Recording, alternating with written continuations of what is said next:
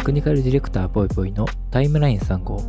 この番組はテクニカルディレクターぽいぽいが日々の生活を送る中で感じたことや考えたことについてややテック成分を多めに話す雑談番組です。過去に Twitter に投稿したツイートを見ながらその時何を思って投稿したのかを喋ります。ということでお盆ですね。お盆。あの、これ収録日曜日の夜にやっているので、まあそういう意味で言うとお盆のまあ最終日っていうんですかね。うん、に収録してます。まあ、正直ね、と言いながら私実はお盆っていつなのかって本当にね、ちゃんとよくわかってないんですよ。あの、あんまりなんか、いばれたことじゃないというか自慢していいようなことではないんですけど、あの、自慢していいというか自慢でもない、なんでもないんですけど、あの、なんて言うんだろう。今までね、あの、まともにお盆休みということを取ったことがなくて、その会社員時代からも含めて。うん。あの全然あの自慢でも威張れるでもなく本当にただの社畜自慢みたいな意味での,、まあ、あの威張ってはいけないようなことなんですけどみんな休もうねっていう感じなんですけどあの本当にねあの夏休みみたいなものをきちんと取ったことがあんまりなくて大きくなってからというか年を取ってからといいますか、うん、あのなんだろうね学生時代とかはあの普通にまあね大学が休みっていうのはあったけど、まあ、割と何て言うんだバイトとかずっとやってたりとかしていたしあの社会人になってからもなんかねあの社会人になりたてで一番最初に入った会社は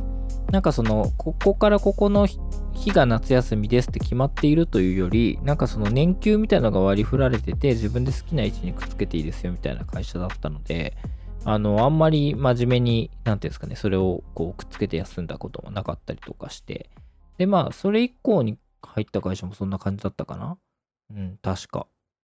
まあ、みたいな感じなんで、あんまりね、そのちゃんとお盆っていうのを取ったことがないんですよ。うん。だからね、あんまり、あの、世間一般でいうお盆っていうのが何日か何日に当たるのかっていうのとか全然分かっていないです。で、分かってないんですけど、あの、まあね、あの、今日たまたま、あの、うちの奥さんが出かけていて、で、出かけてたから自分の子供とね、2人で過ごさなきゃいけなくて何しようかなんて言ってたんですけど、なんか思いつきで、なんかちょっと車でも借りてどっか行くかみたいな感じで、なんかちょっと遠出をしたんですよ。だからなんかようやくその夏休みっぽいことをしたというか、うん。子供と2人で出かけてきて結構ね、あの楽しかったなと思って、割とそのなんか本当にその日の朝の思いつきでとりあえず行ってみようみたいな感じで行った、なんていうんですかね、休みにしては結構充実した休みになったかなと思ってて、よかったなというところです。というところで本編行きましょう。はい。一つ目のツイートです。8月9日。あー、ブリちゃん参戦。買ってしまおうかな。格ゲー下手すぎうんこマンだけど買ってしまおうかな。というところで、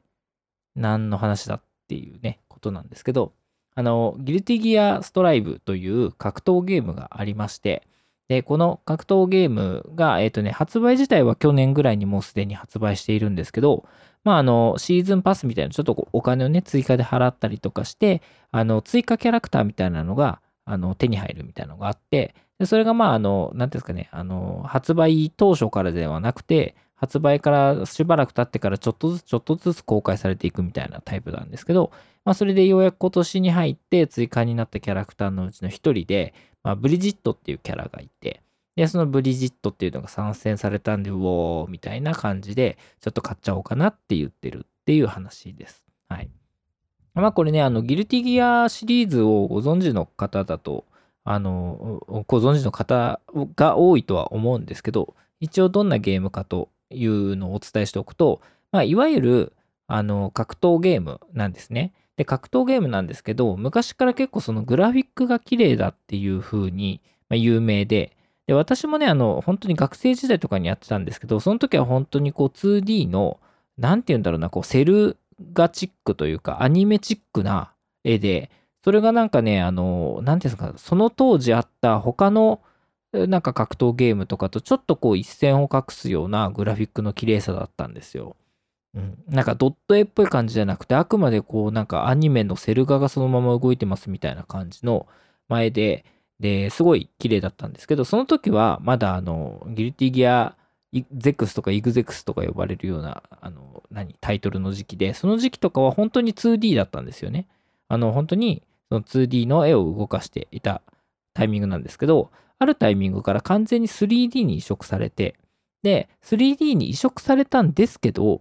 バックグラウンドはその 3D の技術を使って、えー、なんかレンダリングされているとか、描画されてはいるんですが、なのに、その、すごくその 2D のアニメチックに見えるようなレンダリングで、あの、本当にその当時から、なんかその、見え方がね、あんまり変わらない、本当にアニメっぽい感じの、セル画っぽい感じの見た目で、あの、なんていうかね、描画されているというか、うん、再現されている、まあ、ゲームなんですよ。このギルティギアってやつがね。で、それのまあ最新作、ストライブってやつも、まあ、ご多分に漏れずすごいグラフィック綺麗で、で、あの、ブリジットっていうキャラが参戦して、なんでわーってなってるかっていうと、まあ、割とそのブリジットっていうキャラが、えっと、昔のね、さっき言ってたみたいな、まだこう 2D の頃とかにいたキャラクターで、でそれがこうしばらく出てなかったんですよ。でしばらく出てなかったキャラクターが今回参戦するぞってなったんで、割とこうなんか界隈の人たちが、わあ、ブリジットが来たぞ、みたいな感じで。でこれ本当かどうかわかんないんですけど、ネットだと、あの、よく言われてるのが、まあ、このブリジットっていうキャラクターが、あの、なんていうんですかね、こう、巫女さん、巫女さんじゃないな、巫女さんは和の方ですね。あの、シスターか。あの、キリスト教のね、あの、教会のシスタ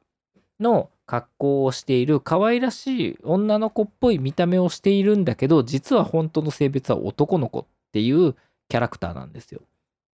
ね、あの、男の子なのにシスターみたいな。で、なんかその、これ本当かどうかわかんないですけど、ネットとかツイッターとかでよく言われてるのは、あの、シスターって基本的にはその女性しかなれない職種で、で、その、なんていうの、シスターなのに男の子であるっていうものが結構その宗教的な意味で、なんかちょっと危うい存在というか、あれで、なかなかその海外とかにも向けた、あの、ゲームとタイトルとして出す上で、そのキャラをちょっとこう出せないっていう事情があって、しばらく出てなかったんじゃないかという推測がされていて、で、今回そのブリジットが、実はそのシスター、当時シスターっぽい格好だったやつが、うまくそのテイストは残しながら、なんかパーカーっぽい感じの、なんか現代っぽい衣装といいますか、みたいな感じにちょっとリメイクされていて、これでこうなんかシスターじゃないよっていう状態になったからようやくこの出せるようになったんじゃないかみたいな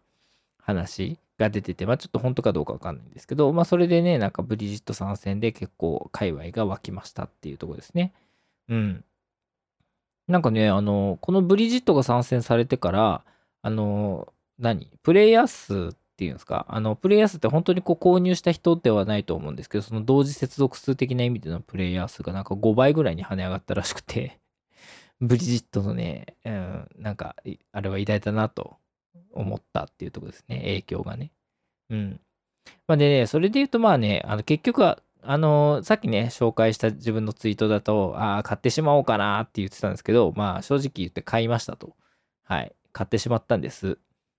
でね、私あの、格ゲーすごい下手で、あの毎回結構このポッドキャストにも言ってる気がするんですけど、ゲーム好きなんですけど下手なんですよ。で、その下手なゲーム、ゲームベタの中でも、もうそれの最たるものが格ゲーで、もうなんかいわゆるほら条件反射とかさ、こうなんか特にこのギルティギアっていうゲームはすごいコンボを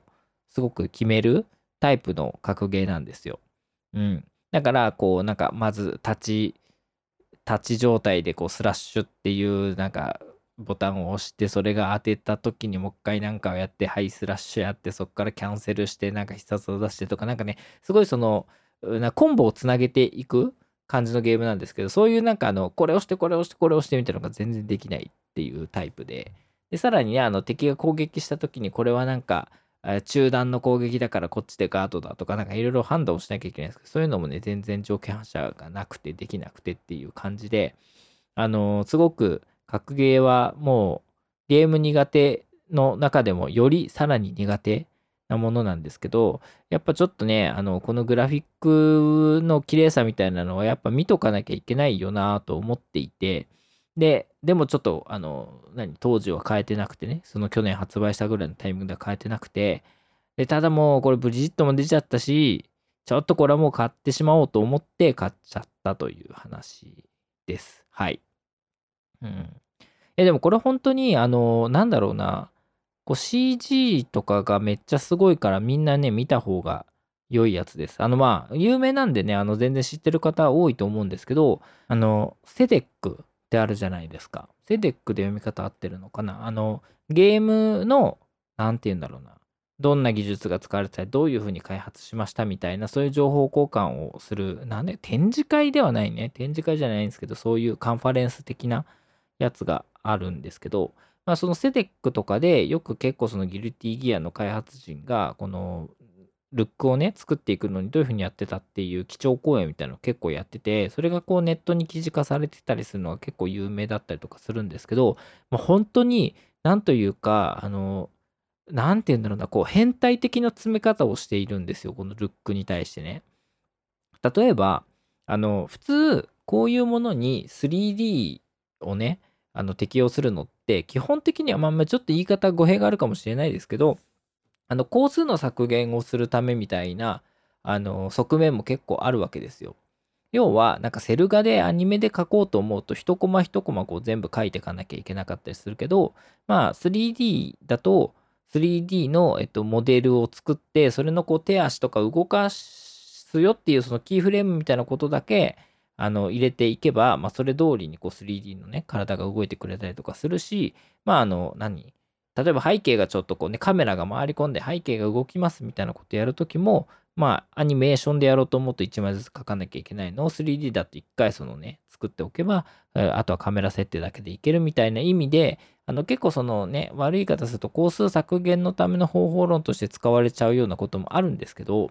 あの、ギルティギアのね、あの制作陣はマジで頭がおかしくて、あの、褒め言葉ですよ。頭がおかしいっていうのはね。あの、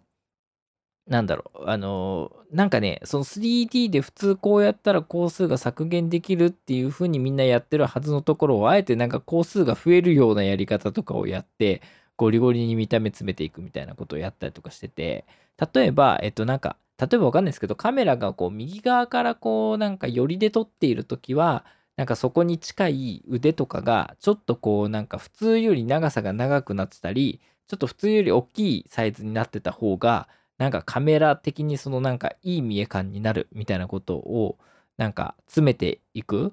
ためにあのわざわざこう通常の 3D モデルみたいなのをなんか改造してというか変換できるような感じにしてわざとこうなんか右腕だけ大きくするとかなんか左腕だけこう短くするとかっていうのをなんか調整を入れたりとかしながら、ちょっと一コマ一コマこううまくいい感じに映るように 3D モデル自体を変更していくみたいなことをやっていたりとか、あとなんかその、ね、うまくその、普通こうね、あの、影とかの出方 CG の影とかの出方も普通はほら全部自前で描いたりとかするのが大変だからここに光源があって 3D 的にこういう感じになってるからこっちに影が落ちるよねっていうことを、まあ、コンピューターに計算させるわけですけどなんかそれがアニメ的にいい感じの影の落ち方になっていないと絵的に嫌だからわざわざその 計算を覆すような影の落ち方をするようななんかテクスチャのあり方だったり、えっと、何 3D モデルのね、あの、凹凸の付け方だったり、なんかあの、バンプ的な、なんかまあ、あの、なんなんて言えばいいんだろうな。まあでもそういうその影の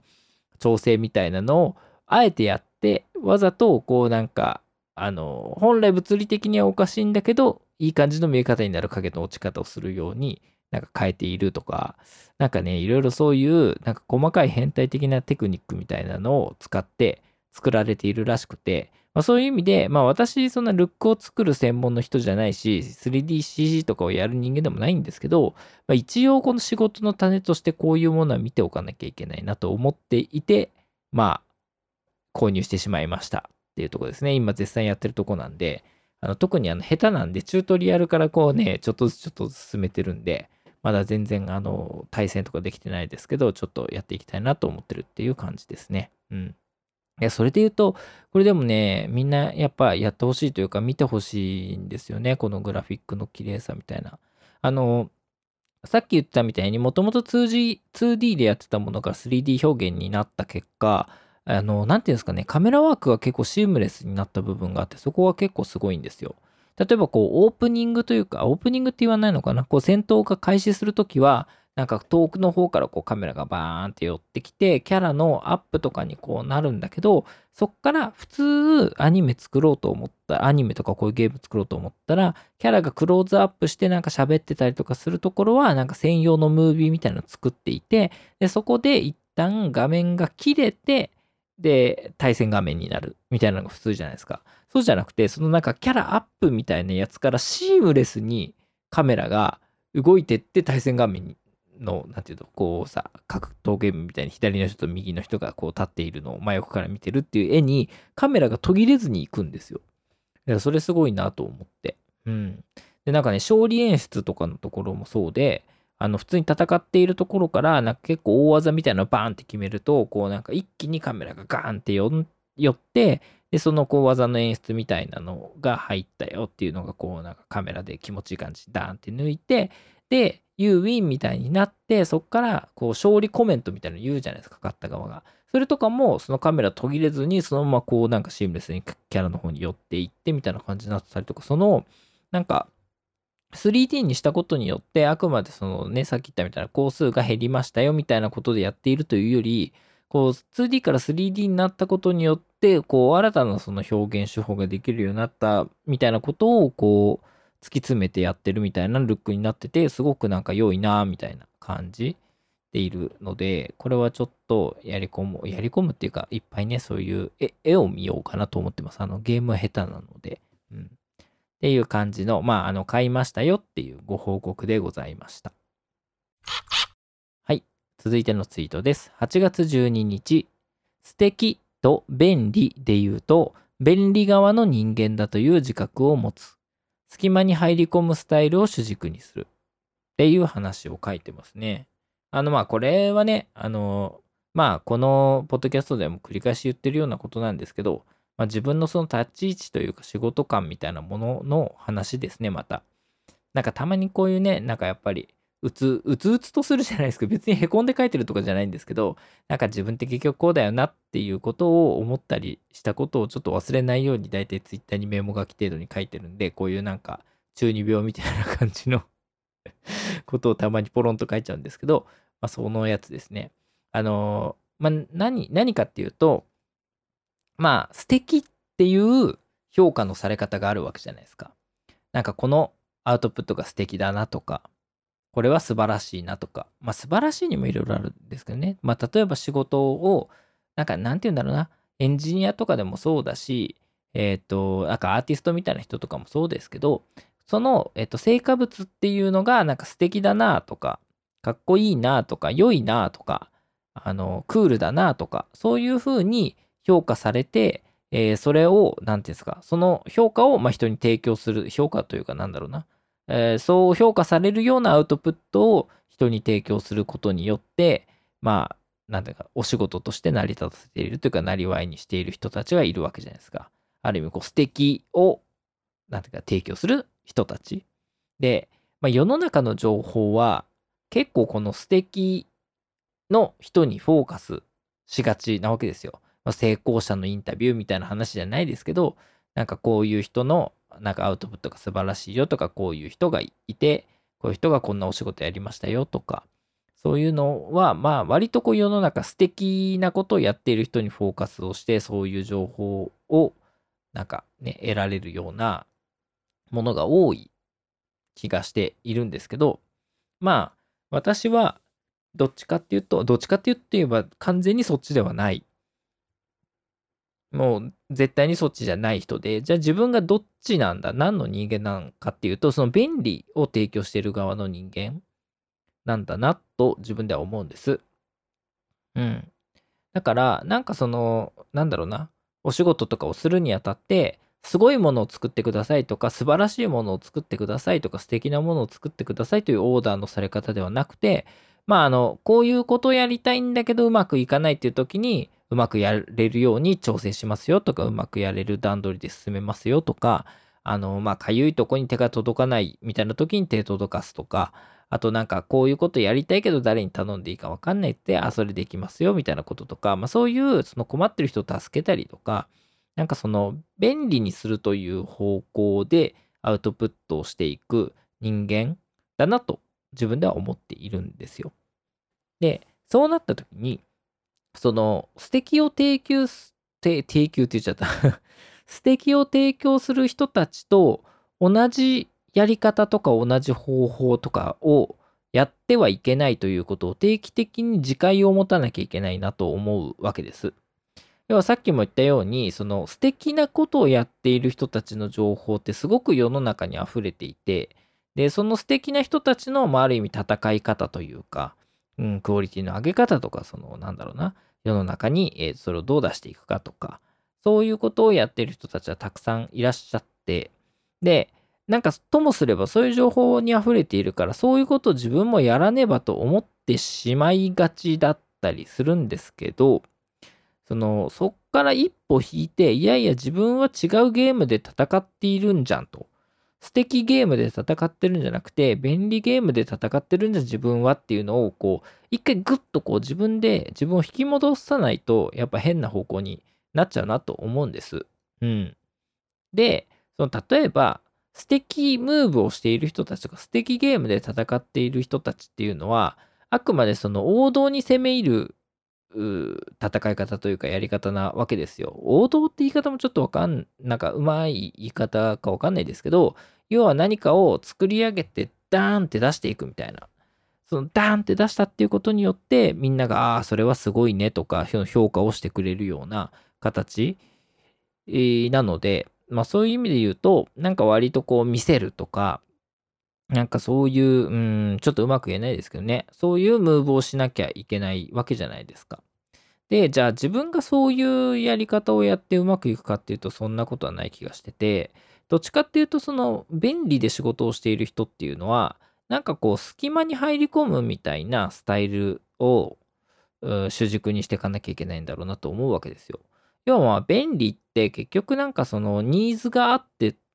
なんていうんですかそれをカバーするためにやるものであってこうなんていうかよくほらプロダクトアウトかマーケットインかみたいな話あるじゃないですか。で素敵はプロダクトアウトなわけですよ。その人が作ったものっていうのが素晴らしいよね素敵だよねっていうのはプロダクトがあって素敵なものがあってそれを世に出していくって方法なんですけど便利ってどっちかっていうとそのマーケットイン的な考え方というかこういう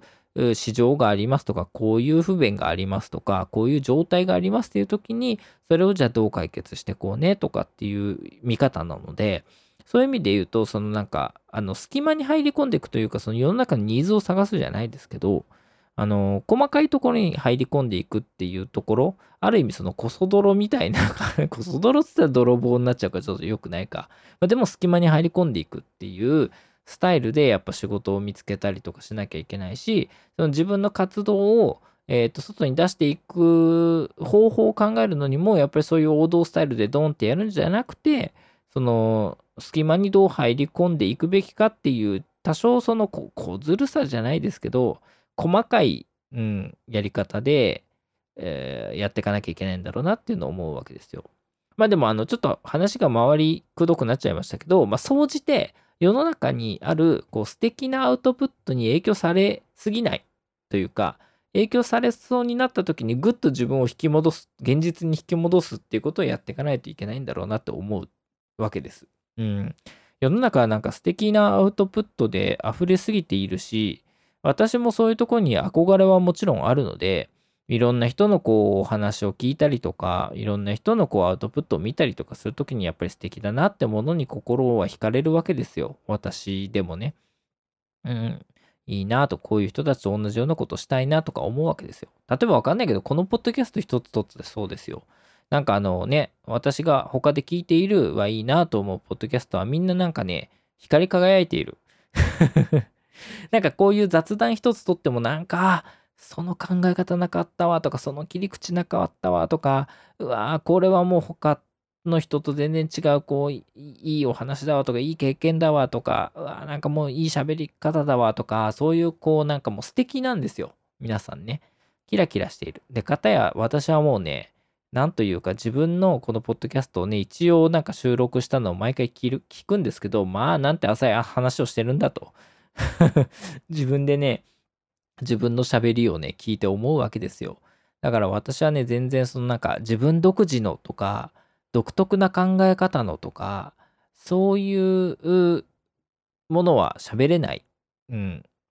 なんかどっちかっていうとね、あの、どっかで見聞きしたようなことをちょっとこうこねくり回して言ってるとかさ、多少そこに自分の感想をちょっとだけ挟むとか、それ程度しかできないですよ、私にはね。だけど、まあ、うん、それがね、あの、いいことか悪いことかで言うと、あの、個人的には嫌なことだと思ってるんです。あの、なんて言えばいいんだろうな。あの、自分も素敵なものに憧れていて素敵になりたいと思っているから。でも自分にはできないっていうことが分かっているので、自分がその便利ムーブみたいなことをした時とかになんて自分は浅いんだって思うわけですよ。自分がね。自分が一番それを嫌だなって思うんだけど、嫌だって思うけど、でも自分はそっち側の人間なんだぞっていうのを自分で自戒を持ってこなきゃいけないんですよ。うん。難しいけどね。嫌だなって思いながら嫌なものに向き合わなきゃいけないんですよ。うん。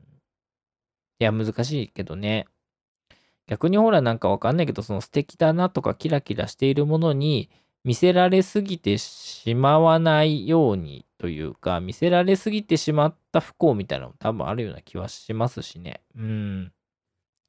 周りで見ててもやっぱりなんかそういうものに見入られているけど、その本人的にはそのタイプじゃないんだろうなっていうので、まごまごしている人とかやっぱりよく見るし、あの、若ければ若いほどね、若い人とかでもやっぱりそういうものへの憧れと、うん、自分のその持っているものとみたいなものがちょっとちぐはぐになっちゃったりとかしていて、うん、もったいないなってことを見たりはするし、うん、いやまあいいんだけどねそれは本人の自由だからそこ向いてないなって思いながらもでも自分で頑張ってやった結果そっちで開花するってこともあるだろうし別に良くないと言いたわけではないんですけど自分に関して言うとやっぱりその便利で仕事をもらっている人だしえー、便利な人として、うん、あの、振る舞わないと、それはこう自分のお客さんに対しても嘘になっちゃうというかね、うん、自分がどこで評価してもらってるのかっていうのは正しく見定めて、それが自分としては嫌だなって思う。自分なんてセンスないんだろうなとか、自分はなんでこういう素敵なことができないんだろうなって思っちゃう方向に自分で考えちゃうようなことでも、うん、そこに向き合っていかなきゃいけないんだろうなっていうふうに思うっていう、なんかね、あの、ぐにゃぐにゃぐにゃぐにゃ、うだうだ喋ってる感じになっちゃって大変申し訳ないですけど。あ、でもそれで言うと、あの、昔、まあ、全然ね、あの、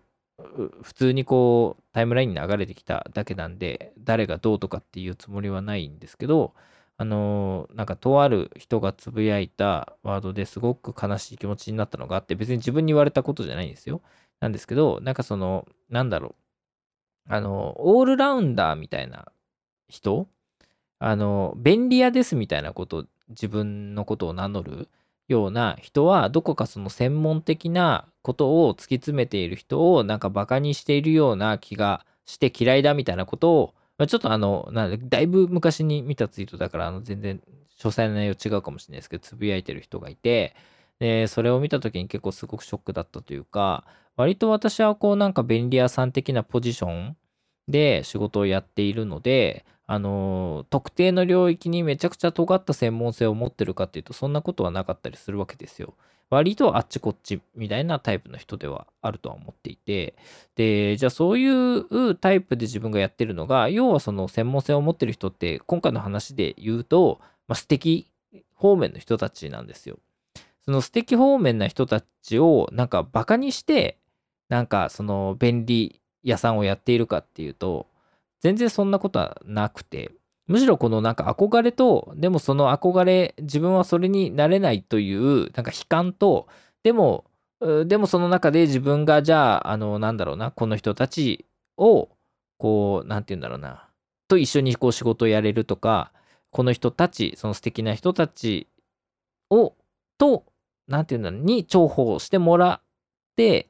いい動きをできるような仕事をするには、やっぱりそのどうするべきなのかなって考えた時に、一回こう素敵っていう方面を捨てて、で自分の特性がある便利っていう方向で仕事をしていかなきゃいけないなっていう、なんかその全然もうバカにする気持ちもなければ、あの専門性を持っている人たちをバカにして自分はオールラウンダーをやってるってことではなかったりするんだけどそういう見え方をしてしまうんだなということにちょっと悲しみを覚えてしまった時期があってうん。まあまあまああの余談すぎた、うん、一回この話切ろう まあでもそういう感じでちょっとそのね素敵なものに見せられすぎないっていううんなんか自戒を持ってやっていかなきゃいけないなっていうことで書いたツイートでございました。ダメだ、もう締めもグダグダしてる。はい、次行こう。次。はい、続いてのツイートです。8月13日。青木良作さんの何とかする工作を読んで久々に工作熱が。娘が最近電話の真似をよくするのでスマホを作った待ち受け画面は交換式ということで、えっ、と、青木良作さんという方がいらっしゃって、その人が結構好きなんですよ、私は。で、その人の、まあ、著作っていうんですか、本を、まあ、前から持ってて、あの、工作の本なんですけど、それをまあ、久々に読んで、読み返して、ああ、なんかやっぱ工作したいなと思って、まあ、休みの日に工作作ったよっていうことをツイートしてます。あの、元のツイートにはね、あの写真もちょっと貼ってあるんですけど、まあ、段ボールで作ったね、あのなんてない工作なんですけど、その段ボール工作の中に、なんて言うんだろうな、あの、アクリルというか、これアクリルじゃないな。えっ、ー、と、これなんだっけな。塩ビか。1ミリじゃない、0.5ミリかなんかの塩ビシートかなんかを、あの、何？段ボールで挟んで、で、そのシートの、クリアのね、シートのところに、なんかあのスマホの画面とかアイコンみたいなのをまあ、油性ペンで手書きで書いて、で、その中になんかあの待ち受け画面的にこう切った紙みたいなのを差し込めるようにしてあるみたいな感じなんですよ。なんで、まあその待ち受け画面的に差し込んだその紙みたいなところに、まあ、娘にちょっといろいろお絵描きしてもらったりとかして、まあ、あの自分オリジナルの背景画像というか待ち受け画面みたいなのを差し替えれるよっていうような段ボール工作を作ったっていう話ですね。うん。この青木良作さんっていう方、あの、テントっていう、まあ、デザインユニット的なことをやられている人で、うん。で、あの、もうこのね、テント自体のプロダクトも、あの、結構好きなんですよ。あの、私、全然このね、テントっていう人たちを知らない時なんですけど、ニュアンスネオリローテッっていう名前の、まあ、スマホをね、デザインをしていたりとか、あの、テントの方々がしてたんですけど、まあ、あの、全然それ知らない時に、このスマホを買って使っていて、おしゃれなスマホだなと思って使ってて、で、後々、あ、これってテントの人たちだったんだなっていうのを知ったんですけど、まあ、あのね、そういう、こう、結構その、テイストとして好きなものを作ってらっしゃったりとかするんですよ。あとなんか有名なところで言うと、ドローアラインっていう、あの、突っ張り棒あるじゃないですか。あの突っ張り棒をちょっとこうリデザインしたみたいな製品を作っていらっしゃったりとかしてて、あの、突っ張り棒って普通、こう横向きに、あの、壁と壁の間を横にこう突っ張らせてなんか引っ掛けたりとか使うんですけど、あの、縦、あの、床から天井にあの黒いね、あの、やつをこうピーンと貼って、で、その縦に棒を作ったところに、ちょっとしたこうサイドテーブルみたいなものだったり、ちょっとした電球ランプみたいなものだったり、ちょっとしたこうなんか帽子掛けみたいなものだったりっていうあのものをフックみたいなものとかをつけたりとかして、こう部屋の中に一本こう棒があるだけで、なんかいろいろなこう、なんていうんですかね、ものの置き方っていうのをできますよみたいな提案をしていたりとか、あとなんだろうな、フライパン銃とか、あの、鉄製のプレート、お皿みたいなやつと、それをこう挟むための、あの、棒、木の棒みたいなのがセットになっている、あの、製品で、あの、木の棒で、そのフライ、フライパンじゃないな、なんていうの、木の棒でその鉄製のお皿のところを支えてるときはフライパンみたいな形になるんで、そのまま料理をできるし、料理終わった後はその木の棒のものを取ってしまえば、そのまんまお皿として使えるよみたいな製品を作ってたりとか、そういうなんかね、割とちょっとこうデザイン、なんかちょっとこう、なんて言うんだろうな、あの気の利いたあの日常生活に使える、まあ、デザインの入った家具とか家電とかそういうものをデザインするのがとっても上手な方々で、で、あの、そのテントっていうユニットの青木さんっていう方が、あの、なんとかする工作っていうその本で、あの、なんて言うんだろうな、このテントさん自体が、結構その、自分たちがデザインをするときに、やっぱり CAD とかね、3D 上とかでものを見ていても、ちょっとこう大きさ感とかかっこよさみたいなのとかわかんないよねっていうので、結構ものを実際にこう手に取れるようなものを作って、あの、プロトタイピングしたりとかするんですって。で、その時に、その、例えば段ボールとか、そういうその場にあるようなものをこう、使って作ったりとかするのをよくやっていて、で、その、青木さんが、あの、娘さんとか息子さんとかに、なんかその、これを作ってよみたいなよく言われるらしくて、で、それで、えっと、娘さんとか息子さんのために作った工作っていうのを、もういくつもの種類をまとめて一冊の本にしましたっていうのが、このなんとかする工作っていう本なんですよ。それがね、すごいとってもいい本で、あの、ただの工作本じゃないというか、もちろん工作本なんですけど、えっと、こういう風に作るよみたいなことが細かく書いてるかっていうとそうでもなくて、どっちかっていうとなんかね、あの、子供たちから依頼されたことを、なんか依頼書みたいな、指示書みたいな感じで最初書いてあって、で、こんなことを指示されましたみたいな。で、子供がクライアントっていう体で、クライアントからなんか、何あの、今日お家に帰ってくるまでにこれを作っておいてみたいなことを頼まれたみたいな感じで、じゃあこういうのを作りましたってこう、こういう構造でこういう風にここにバネが入ってて、なんかうまく押せるようになってますみたいな制作時間1時間とか書いてあったりとかして、で、その後に実際にそれを使って子供さんたちが遊んでる写真が差し込まれていたりとか、あと、ところどころ間で、なんかインタビュー記事みたいな感じで、まあ、テントのお二人で、えー、話をしていたりとか、あと別のね、ゲストの方を呼んで、工作についていろいろと話してたりとかっていう、なんか、なんていうんだろうね、工作本っていう、子供向け工作本っていうだけじゃない感じの、なんかあの、すごく、うん、良い、うん、うまく言えないけど良い本で、好きだなと思って読んでいたりしたんですよね。うん。だからちょっとそれでね、工作熱が、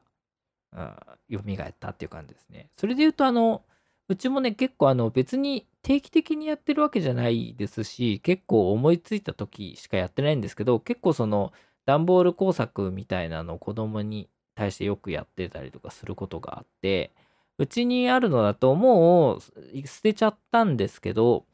えっ、ー、と、子供がまだ大きくなる前ぐらい、大きくなるって言ってもまだ3歳ですけど、あの、1歳とかそれぐらいの時に、なんかその、おままごとどれぐらいするかまだちょっとわかんないけど、なんかちょっとおままごとをこれからもしかしたらやるかもなぐらいの時に、ちょっと段ボール製のキッチンとか作ったりとかしたんですよ。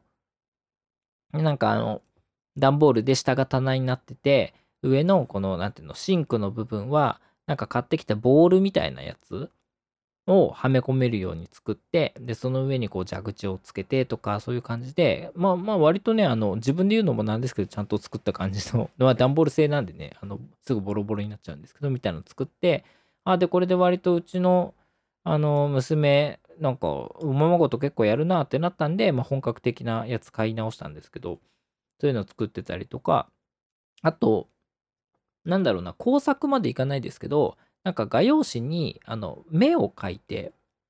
いっぱい、あの、丸に、こう、白目、白い紙をね、あの、丸く切り抜いて、その白目の中に黒目をこう描いてみたいな、その、目だけを描いた、あの、切り抜いたやつをいっぱい用意して、で、その裏に両面テープ貼って、で、娘にあの好きなとこにつけていいよっつって渡して、部屋中にこうつけてもらうことやってたりとか、で、なんか椅子に目つけて椅子組んだとか、鏡に目つけたりとか、なんかあの、ドアノブの上にこう2個目つけて、なんかドアノブの手手で、何？あやるところがこう口にちょっと見えるよね、みたいな感じになったりとか、そういうのやったりとか、結構ね、たまにですけど、そんな頻繁じゃないですけど、あの、手作りのものやったりとかするの、暇な時にやってたりしてて、うん。なんかあの、まあ、娘も喜んでくれるからいいんですけど、どっちかっていうと、まあ、こっちが楽しんでるというか、うん。ちょっとこう、手遊び的にいいなと思ってやってたりすることがありますね。うん。それで言うとなんかね、こういう段ボールでサクッとプロトタイピングするっていうのは私も結構仕事とまではいかないですけど、結構その個人だったりとかワークショップ的なものとかでも何回かやってたりとかするのもあって、で、その中にはね、あの、側を段ボールでサクサクっと作りながら、中にその導電線のテープとか使って、もうなんか多少ちょっと動く回路みたいなのも中に形成しちゃおうみたいな、あの、うん。紙と回路って名前だったかななんか自分で勝手にシリーズ名つけてしばらくやってたやつがあるんですけど、紙と回路みたいな感じで、その、なんか雑に作るんだけど一応動くよみたいなホットモックみたいなものを作ったりとかしようみたいなことをやってたりとかした時期もあったりとかして結構そのザクザクなんかあの設計図みたいなのもそんなに引かずにそこら辺の端材の段ボールをザクザク切って貼って切って貼ってでなんか形作っていくのが私がね割と自分の性に合ってるなっていう感じだったんですよ。うん。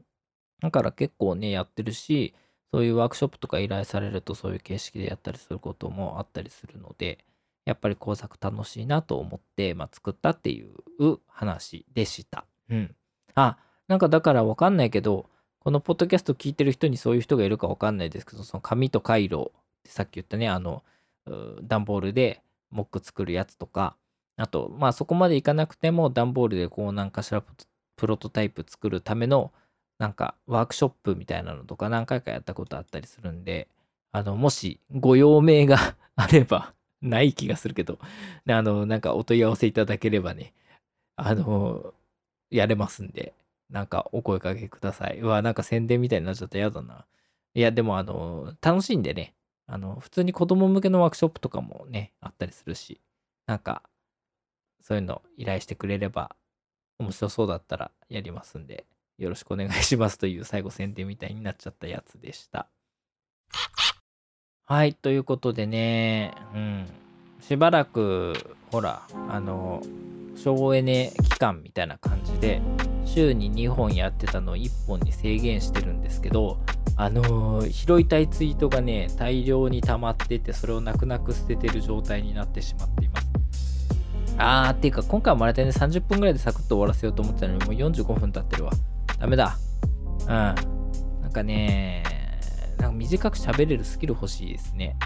30分ぐらいでサクッと終わるにはもっとなんかネタ数減らした方がいいのかな。でもね、あの、さっきも言った通り、今ですらもうだいぶあれなのに取り逃してるネタがいっぱいあるのにどうしたもんかみたいな気がしてしまった。まあいいか。別にもうなんかダラダラ雑談番組だからもうダラダラ 喋ればいいような気はしている勝手に。はい、というところです。あまあね、あの冒頭で全然話変わっちゃうけど、冒頭にあの、ね、ギルティギアの話とかしましたけど、ゲームがね、今年すごい熱いんで、ほら、9月にスプラトゥーンも新しいやつ出たりとかしますし、あとね、あの、このポッドキャストでも紹介したストレイとかね、あの、結構話題になってるゲームがポコポコと今年出てたりするんで、あの、自分買ってないですけど、あの、時間解けると思って買わなかったんですけど、ライブアライブのね、復刻版とかも出てるし、結構今年ゲームが熱い年だなという気がしてるんで、ちょっとね、時間がないからできないんだけど、うん、なんかあの、やり、やりたいな、できないな、みたいな感じで過ごしてます。ギルティギアは頑張る。はい。ということで、締めに行きましょう。ということで、この番組はほぼ毎週こんな形でテクニカルディレクターぽいぽいが感じたことを喋っています。皆さんからの感想や聞いたよというコメントをいただけると大変励みになります。また、こんな話をしてほしいなどの要望がありましたら、ハッシュタグ、シャープタイムライン3号でツイートいただけると幸いです。という感じで、もうね、今日も長々と喋ってしまったので、来週からはまたキュッとしたやつに戻せるといいなと思いながら、今日は頑張って編集をしようと思います。はい。ということで、皆さん、こんな感じで、さようなら。